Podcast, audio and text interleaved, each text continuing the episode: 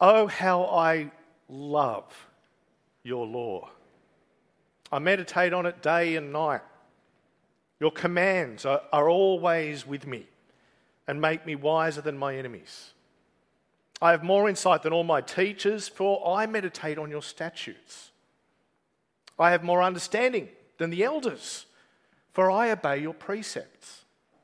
I've kept my feet from every evil path so that I might obey your word. I have not departed from your laws, for you yourself have taught me. How sweet are your words to my taste, sweeter than honey to my mouth. I gain understanding from your precepts, and therefore I hate every wrong path. Psalm 119, verses 97 to 104. Earlier this week, uh, I was at a meeting, and this was the passage that we looked at for um, the devotion that began it. And we kind of just sat with it for a bit and let it settle on us. Because you see, Psalm 119 is almost a love song to God's word. But when you think on it, you realize that part of what we call God's word, in fact, the part that the psalmist is particularly singing about his love for, uh, it's God's commands, it's his law. The first five books of the Bible would be what the psalmist is talking about. That's what he meditates on all day long. Those are the words that taste sweeter than honey in his mouth. So, is that the way that you think about God's commandments? Is that the way I think about them? Should it be? As Christians, what do we focus on? We focus on words like faith and hope and grace. We can even sometimes view law as the enemy of those things. Is the law still worth meditating upon? Should it be a thing of beauty for us? What should our relationship with it be? That is what we're going to explore today. Now, for those who are here, here for the first time today or need a reminder of what we've looked at, um, Jesus has had a, made a revolutionary start to his Sermon on the Mount. First, he turns his disciples' assumptions about what the life blessed by God looks like the values of the kingdom, he says, are very different from the values of the world around you. And second, he tells his disciples to own that distinction, right? They're salt. They are needed to stand out as living testimonies to God's people that God is keeping his covenant promises in all their goodness. They are light. They're not just to stand out for their own people, but they're also to stand out in the world. They're to reflect God's goodness so that those who live in darkness might come into his light. And so, taken together, those two things, it's almost as if Jesus is saying that his disciples are the means by which God is going to fulfill the promise that he made all those years ago to Abraham to bring blessing not just to his covenant people, but to all of the peoples on earth. It's a revolutionary beginning, and he's only just warming up. You see, Jesus' teaching about the kingdom of heaven has been so revolutionary that it appears that some have been accusing him of actually overturning the accepted teaching of Scripture and just coming up with his own stuff. His breaking with tradition, at the very least, might call into question whether he only held loosely to the Bible. Well, in today's passage, Jesus says to his disciples, actually, it's the polar opposite. I've come to show you what the law and the prophets were actually on about all along. Look at verse 17. Do not think that I've come to abolish the law of the prophets. I've not come to abolish them, but to fulfill them. Now, I'm sure you remember when you were in primary school um, doing dot to dot puzzles, right? Where you'd be given a number, a lot of numbered dots on a page. And what your job was to do is to connect those dots up in order. Slowly and surely, they would form a picture. And if you were really clever, you could have a bit of a guess as to what it might be just by looking at the, the dots on the page and the connections. If you think about the law and the prophets, which was a way of referring to the whole of the Old Testament, uh, in a sense, Jesus is saying, I've not come to rub out the dots. In fact, I'm not even going to merely just join them up and form an outline. I'm going to show you the full picture. I'm going to show you the masterpiece that the scriptures were pointing to all along. The kingdom has come near. It is time for Jesus to reveal the reality that had so long been promised. And so then, the law must stand, right? But not as an end in itself, not as a series of token dots, a connection of rules by which you might outline your life, but as an ongoing testimony to what is now being fulfilled in Jesus himself. Look at how emphatic Jesus is in verse 18. For truly I tell you, until heaven and earth disappear, not the smallest letter, not the least stroke of a pen, will by any means disappear from the law until everything is accomplished. Right? That's pretty, that's laying it on, right? We've got to let the strength of Jesus' words sit with us.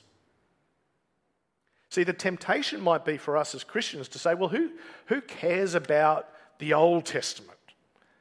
Let's just focus our attention on the new. That's the Jesus bit. Some Christians even try to drive a wedge between the God of the Old Testament and the Jesus of the New, as if one of the Old, the Old Testament God is nasty and cruel, and the, and the New Testament Jesus is loving and kind. But Jesus himself says that the Old Testament including the law of Moses, was of vital importance right down to the smallest letter. All of it served to testify to God's saving purposes fulfilled in Christ. Every last stroke of a pen would remain with all of its authority until everything that God promised to accomplish is achieved. If you want to grow, in other words, as a disciple of Christ, if you want to know more fully who your Saviour is, what He's achieved, what He's doing, and what His purposes are for you and for the world, you must become a student of the Old Testament as much as you are of the New. And Jesus could not be more emphatic about it than he is right here um, just as a window. That's why we have Bible readings, not just from the passage that we're looking at, but from both the Old Testament and the New Testament every single time we meet at church, regardless of what book of the Bible we're studying. It's why we will always study at least one book of the Old Testament, more often more than one, every single year. And why we'll also encourage people to do PTC courses that are going to help you explore and understand the Old Testament better. Jesus wants his disciples to feel the full weight of the law, which Jesus fulfills, and so cherish it accordingly. Look at verse 19. Therefore, anyone who sets aside one of the least of these commands and teaches others accordingly will be called least in the kingdom of heaven. But whoever practices and teaches these commands will be called great in the kingdom of heaven. Now, set aside there literally means loosens loosens. And you can almost visualize what Jesus is talking about here. So, back in Deuteronomy, Moses called God's people to bind the law to their foreheads and to their arms, to always carry it with them and before them, to stick it on their lampposts and, the, and on, the, on the doors of their houses. It was symbolic of holding tightly to what God has spoken and committing oneself by living it, by carrying it around with you wherever you go. Jesus warns that to untie it, to loosen it, to view God's commands now as something that would be somehow less binding, reduced, ignored, is unworthy of the kingdom of heaven. Loosen even the least command, and God will view you as the least. But living by God's commands, teaching others to do the same thing, is greatness. Greatness in God's eyes. Now, what I, we need to do is we need to remember why not even the least of the commands should be loosened. Because they remain relevant until heaven and earth pass away, Jesus just said. Jesus has come to fulfill the law, all of it. And until all is accomplished, is fulfilled, all of it remains. But it's not the law of Moses as Moses himself left it on the eastern on the plain east of the Jordan River 1300 years or so before this. It is the law which pointed to Christ that Christ has now personally come to bring to its fullness. The commands as Christ fulfills and teaches are what those who belong to the kingdom of heaven are themselves to practice and teach. But as I'm sure you picked up when you were hearing the Bible reading, that's probably easier said than done, isn't it? Jesus' next words must have provoked audible gasps from his disciples. For here, the weight of Jesus' teaching on the law lands on their ears with a thud. Look at verse 20. For I tell you that unless your righteousness surpasses that of the Pharisees and the teachers of the law, you will certainly not enter the kingdom of heaven. So the Pharisees and the teachers of the law dedicated their whole lives studying the law and teaching others how they were meant to follow it. But look at what Jesus says, and he's absolutely firm on this. Unless your righteousness surpasses theirs, you will certainly not enter the kingdom of heaven. Now, one of the implications of Jesus' words here is, is hiding in plain sight, isn't it? If you were sitting there in the disciples and you were seeing a crowd start to build, you might look over your shoulder and just see if there happens to be any Pharisees or teachers of the law there listening in. Because he says quite clearly they're not righteous enough to enter it. The righteousness exam of these law experts has got a big fail written across it. Don't measure yourself against them, Jesus says. The standard you need to hit, much higher than that. And so this sets up two tensions, one of which will be resolved in this passage, and one will be resolved but not in this passage. The first tension is this Why aren't the Pharisees and the teachers of the law righteous enough? How have they got the law wrong? Maybe what can we learn from that? The second tension is this so, well, then what is the standard of righteousness that we need to meet and how can I meet it? Well, in the rest of this passage, Jesus is going to contrast what the Pharisees and the teachers of the law say, of the law, say is righteous, with what Jesus himself says is what a fuller understanding of the law really means. Now, let me say at this point that there is far more in these verses than we could reflect upon in one talk, okay? Um, so we're going to spend some time exploring perhaps some of the ethical implications for Christians of these passages in tomorrow's podcast. Um, certainly, if you've got any questions that you would like us to tackle tomorrow in the podcast, can you email me or Mandy sometime today and we'll try to address it when we look at it tomorrow. But six times in the verses that follow, Jesus says, You've heard it said, but I say to you. But it's important that we understand who the opponent is in Jesus' words. Sure, do not murder is in the scripture. But when Jesus is speaking of scripture, he uses the phrase, it is written, to introduce what he is saying, to introduce the quote. But here he says, you've heard it said. Jesus is not challenging Moses or the Old Testament. He's challenging the oral traditions that have been passed on by the rabbis their interpretations of the law that they were teaching in the synagogues. It's what they said the law said, not what was written. The basic kindergarten dot to dot ethics of the Pharisees don't stand up to the full ultra high definition colour reality of what Jesus says the law really means. And Jesus begins with one of the biggest commands of all, right? Verse 21 You've heard that it was said to the people long ago, You shall not murder, and anyone who murders will be subject to judgment. Now, I'm taking it no one here has objections to that as a commandment. This is a safe place if people don't have problems with that. All right. Um, you shall not murder is straight out of the Ten Commandments, right? We should be going, yeah, amen to that. Um, so, what might Jesus' objection to them saying it? What might that be? Well, the clue's in the second part. And anyone who murders will be subject to judgment. That is, should be tried in court.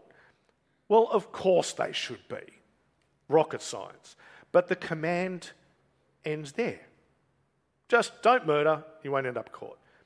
On the Pharisees' teaching, just steer clear of murdering someone and you're not subject to judgment. But Jesus says, Well, let me fill out that law for you. It won't just be actual physical murderers that will uh, liable for judgment in God's sight through this command. Look at verse 22. But I tell you that anyone who's angry with a brother or sister will be subject to judgment. Again, anyone who says to a brother or sister, Raca, is answerable to the court, and anyone who says, You fool, will be in danger of the fire of hell. As I said, we'll explore this a little bit more in the podcast tomorrow, but Jesus is saying that the commandment is not exhausted by the actual act of murder.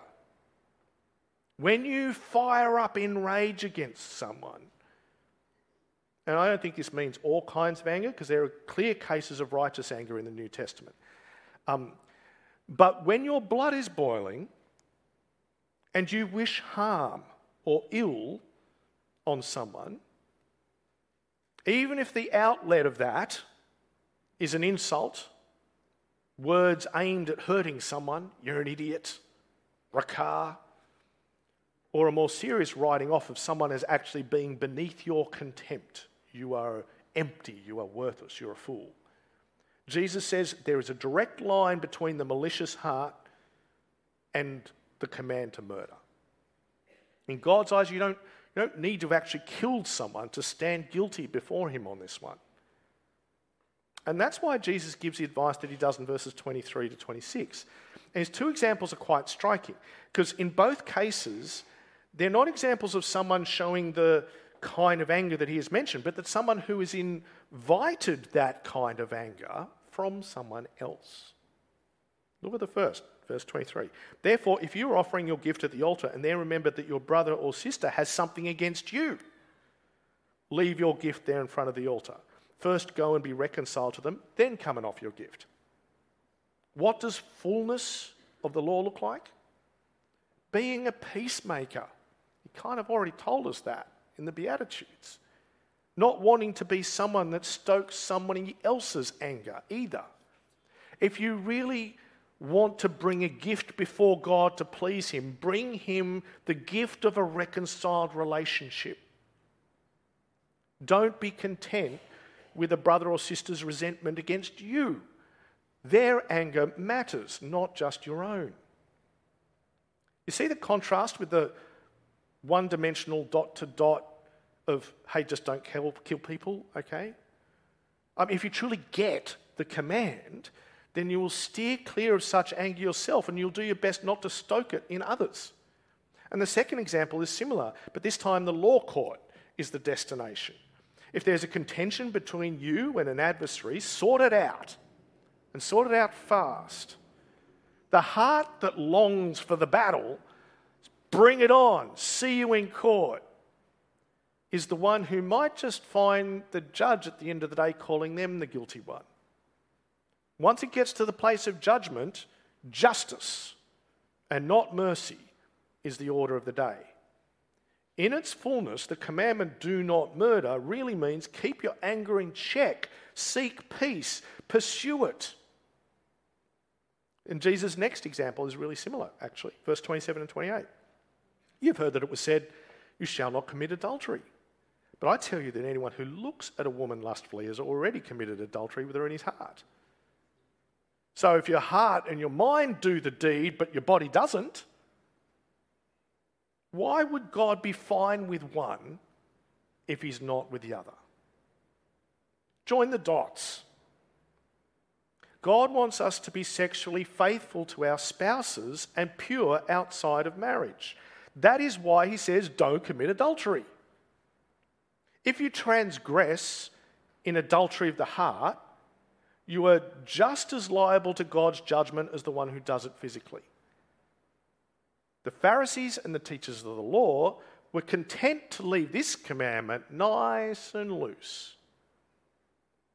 As some today might say, hey, you can look, but just don't touch. The $100 billion a year global porn industry would certainly agree with that. Lust away, where's the harm? Jesus says, no, no, no. The God who said, Thou shalt not commit adultery can see your heart. And he will not hold those guiltless who break his command. And it's such an easy command to break. So take it seriously. Look what it says next. If your right eye causes you to stumble, gouge it out and throw it away. It's better for you to lose one part of your body than for your whole body to be thrown into hell. If your right hand causes you to stumble, cut it off and throw it away. It's better for you to lose one part of your body than for your whole body to go into hell. Literally says it, throw it away from you, which, which I think feels a little bit more personal than merely just saying throw it away. In other words, just kind of getting the offending part as far away from you as you can. Now, mercifully, Jesus is not laying down a, a command for people to actually do this. None of the epistles encourage that kind of action. None of his disciples did anything of the sort, although later Christians would apply some pretty drastic measures to certain body parts. But his point is well made. Heaven minus a body part, self evidently better than hell with the whole thing. In other words, take God's command on this one far more seriously than the Pharisees if you want to enter the kingdom of heaven. And that's why I think Jesus deals with divorce next. Now, while most commentators tend to make this a separate example, I think there are strong hints in the text that's really a second aspect of the adultery command. An example of how the Pharisees in practice let loose adultery by their traditions. Look at verse 31. It's been said, anyone who divorces his wife must give her a certificate of divorce. Now, this doesn't find its origins in the Ten Commandments, but in Deuteronomy chapter 24, if you're looking this up later on, where Moses is giving a bit of case law, right? He's describing a particular hypothetical example in the law where if someone divorces his wife and then she becomes the wife of a second man who in turn divorces her, the first husband's not permitted to marry her again. That's the point that, that Moses is trying to explain. It's a bit of case law. But in the tradition of the elders, as they passed on and taught this stuff, they loosened God's teaching on marriage to saying, when you divorce someone, I'll be fair, give them a certificate. Good on you. And then they got on with having debates with each other about what was or wasn't a good reason for divorcing someone. What fell under the definition of shameful or displeases you? Some would even say if someone else pleases you more, that's a good enough reason. Some were narrower in the reasons they permitted. Some taught that divorce was allowed pretty much if anything was displeasing that you found about your spouse. That was their dot to dot way of dealing with the laws of Scripture. Later on in Matthew 19, we read more about Jesus' teaching on divorce. But his point here is the rabbi's casual position towards divorce actually has a serious consequence, an even more serious consequence. It leads to people breaking the seventh commandment. That's what it leads to. A commandment which in Moses' day would see you executed if you broke it. Look at verse 32. But I tell you that anyone who divorces his wife except for sexual immorality makes her the victim of adultery. And anyone who marries a divorced woman commits adultery. What God commands from the very beginning in Genesis 2 is marital faithfulness. That's the full picture. The two shall become one flesh, and that's meant to be a delightful thing. The only situation where someone is permitted to divorce is when that marriage has already been destroyed by sexual immorality. That's what Jesus is saying here. So Jesus is saying if you casually divorce your wife because, well, because you don't want to be married to her anymore, and you've given her a certificate, well, in God's eyes, what do you think you mean you're divorced? You're still married. The union still stands. I don't validate that. And so when she marries again, which would have been the norm in Jesus' time, you are making her the victim of adultery. You're bringing her into a sinful state because of your actions. And if you marry someone after dismissing your first wife, you're actually committing adultery. All of a sudden, you see what, see what Jesus is trying to do here. All of a sudden, something that the Pharisees took casually has shown itself to be actually a dire offense against God. So, Jesus saying, you better make sure that your righteousness far exceeds theirs. Now, as I said, we'll address these more in the podcast tomorrow, but I'm wanting us to see the argument that Jesus is making about how the Pharisees and the teachers of the law loosen God's commands to make them convenient. And we get to see how Jesus fills those commands out. So we'll look at the last three more briefly. The next target in Jesus' sights is the fake piety of the oral tradition on oaths. Again, you've heard that it was said to people long ago do not break your oath, but fulfill to the Lord the vows you've made. Hmm, sounds noble enough. And certainly the Old Testament had commands against swearing a false oath and perjuring oneself. For example, Leviticus chapter 19, verse 12. Do not swear falsely by my name and so profane the name of your God. I am the Lord. Don't tell lies in my name. Don't bring my name into your deceit, is what God's saying. But what the rabbis did was come up with a series of elaborate rules about what formulas that if you use them in your oath, I swear by Jerusalem, I swear by this or whatever, what ones would make your oath binding and what would be, say, lesser oaths where breaking them didn't matter as much. But once again, you see how that's loosening what God calls for from his people by narrowing it down to a series of disconnected dots when the big picture of what God commands is far more weighty. Verse 34 But I tell you, do not swear an oath at all. Oaths shouldn't be what makes your words true. You really want to obey God's commands? What does Jesus say? Verse 37 All you need to say is simply yes or no. Anything beyond that comes from the evil one. As an aside, can I just say, with this passage in particular, we can actually often find ourselves playing the Pharisee game with Jesus' words here. Well, you know, we might say, well, what does that mean about if I go to court? You know, should Christians make oaths in court or not? Um, can I say with respect, that's too small a question, right? It's, it's a bit dotty, right? It's not actually Jesus' concern here. When he says don't make oaths at all, he's not he, he's saying don't make your truth conditional.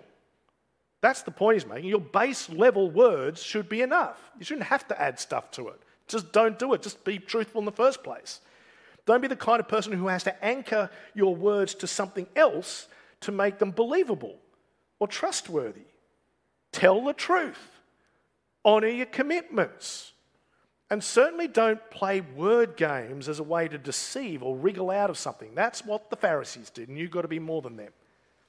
Now Jesus is really warmed up. And with the last two, he doesn't only fill out what the law means, he shows how the traditions have completely missed the point. Verse 38 You've heard that it was said, eye for an eye, tooth for a tooth. Oh, that's straight out of the Old Testament Exodus 21 24, Leviticus 24 20, Deuteronomy 19 21. In its place, it was the law, a law for judges, about keeping punishment fitting the offence. It was there to place a just limit on retribution, to prevent excessive punishment, to prevent accelerating and snowball effect vendettas as you get back and get back and get back and get back and get back. And it was a bit of a lesson to God's people as well, kind of saying, don't do unto others what you wouldn't want done to you. Unless you're prepared for someone to knock your tooth out, don't knock out someone else's. Restrain yourself. The Pharisees, of course, loosened this to the extent that it became a license for revenge. Right? That's what they actually do with it.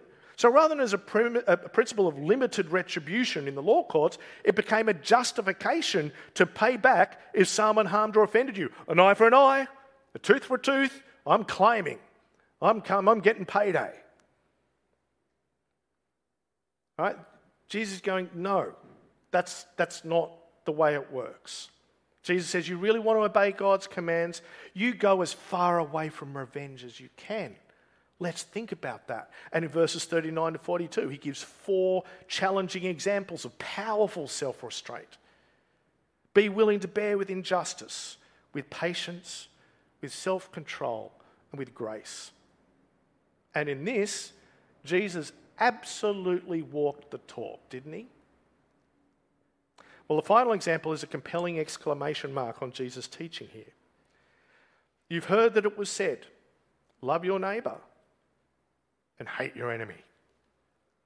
In some ways, this is, this is the prime example of Pharisaic loosening of the law, freeing it from what it is really all about. For it's perhaps the most offensive against the law's intent.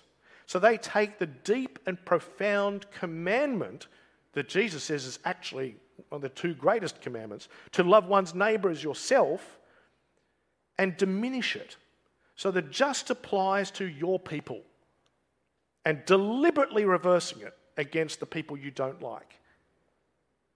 I only have to love my neighbor, I have to love you. Jesus would counter this mindset quite profoundly, as I'm sure many of you know, with his parable of the Good Samaritan. In this teaching here, though, the Pharisees could not have been further from the heart of their God. Verse 44, but I tell you, love your enemies. Pray for those who persecute you, that you may be children of your Father in heaven. He causes his sun to rise on the evil and the good, and sends rain on the righteous and the unrighteous. If you only ever love those who love you back, what are you doing any different from anyone else in the world? Even those who know nothing about God do that. You want to be part of the kingdom of heaven that is ruled by a loving, gracious, and merciful God, join the dots. You've got to aim higher than that. And then Jesus concludes his teaching on the law with this absolute zinger. He lays on his disciples in one sentence the full weight of the law. Verse 48 Be perfect, therefore, just as your heavenly Father is perfect. If being told that they needed to be more righteous than the Pharisees hit them between the eyes, what, do you reckon this line did? You want to know the righteousness that's worthy of the kingdom of heaven? Will you look at the one who's enthroned there? There's your measurement. It's a heavy word, isn't it? It's weighty. And it leads us to two places. First, the law leads us to our knees. Because when you reflect on the things we've looked at, even just briefly this morning, even things I hadn't mentioned that you heard as Brian was reading and you reflected on. I mean, it, I mean, it makes sense, doesn't it? Like when you, when you reflect upon what Jesus teaches, there you go, yeah, that's good. That's good. I mean, refraining from anger, loving others, staying faithful, having real integrity, that goes just that goes beyond the surface, that goes all the way in. I mean, that's good. That's worthy. That, that, that's, that's desirable and not something that is he shouldn't be asking us to do. And that should be the aspiration of the faithful to go, yeah, that's what I want. We should aim to share the glorious character of our God and strive for that. We should have the kind of that, that Psalm 119 mindset that here's God's law, looks deeper than the dot rules, and wrestles with it to try to know what God's will is and so I can conform to it. What is this showing me about God? How do I see this fulfilled in Jesus so that I can do it? That's the Psalm 119 mindset, and you totally can share it. So, as Christians, we should perhaps rethink our relationship with the law. Obedience matters. And we should have a zeal to do what God says is right and be conscientious in staying away from things that are offensive to God and harmful to others. Discipleship includes the earnest pursuit of moral integrity.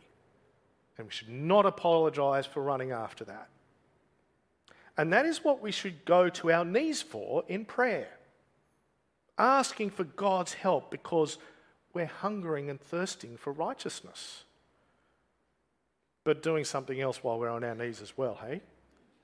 Asking for His forgiveness because we are poor in spirit and we are all too conscious of how short we fall and how often we fall short. But that's not the only place where Jesus' teaching on the law leads us. See, ultimately, when all of the dots are joined together, Jesus' teaching on the law, his fulfilling of it, paints this wonderfully profound picture.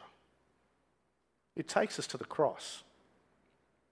God's beautiful law leads us to our knees because it leads us straight to the cross, the place where the Son of God, our perfectly righteous King, paid the penalty for all of our sin so that we could be clothed with all of his righteousness, perfect as our Heavenly Father is perfect, truly worthy of the kingdom of heaven. And that is why it's worth meditating upon day and night. Let me pray for us.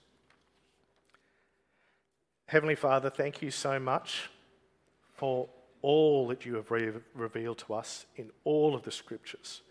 Father, help us look again at your wonderful law in the Old Testament that is sweeter than honey and is to be cherished. Lord, it will be bars of a prison in a sense that show us our sin.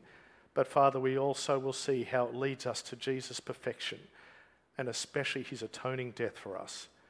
Uh, Father, please help us to be steadfast disciples of Christ, longing for righteousness and seeking to live with integrity. We pray in Jesus' name. Amen.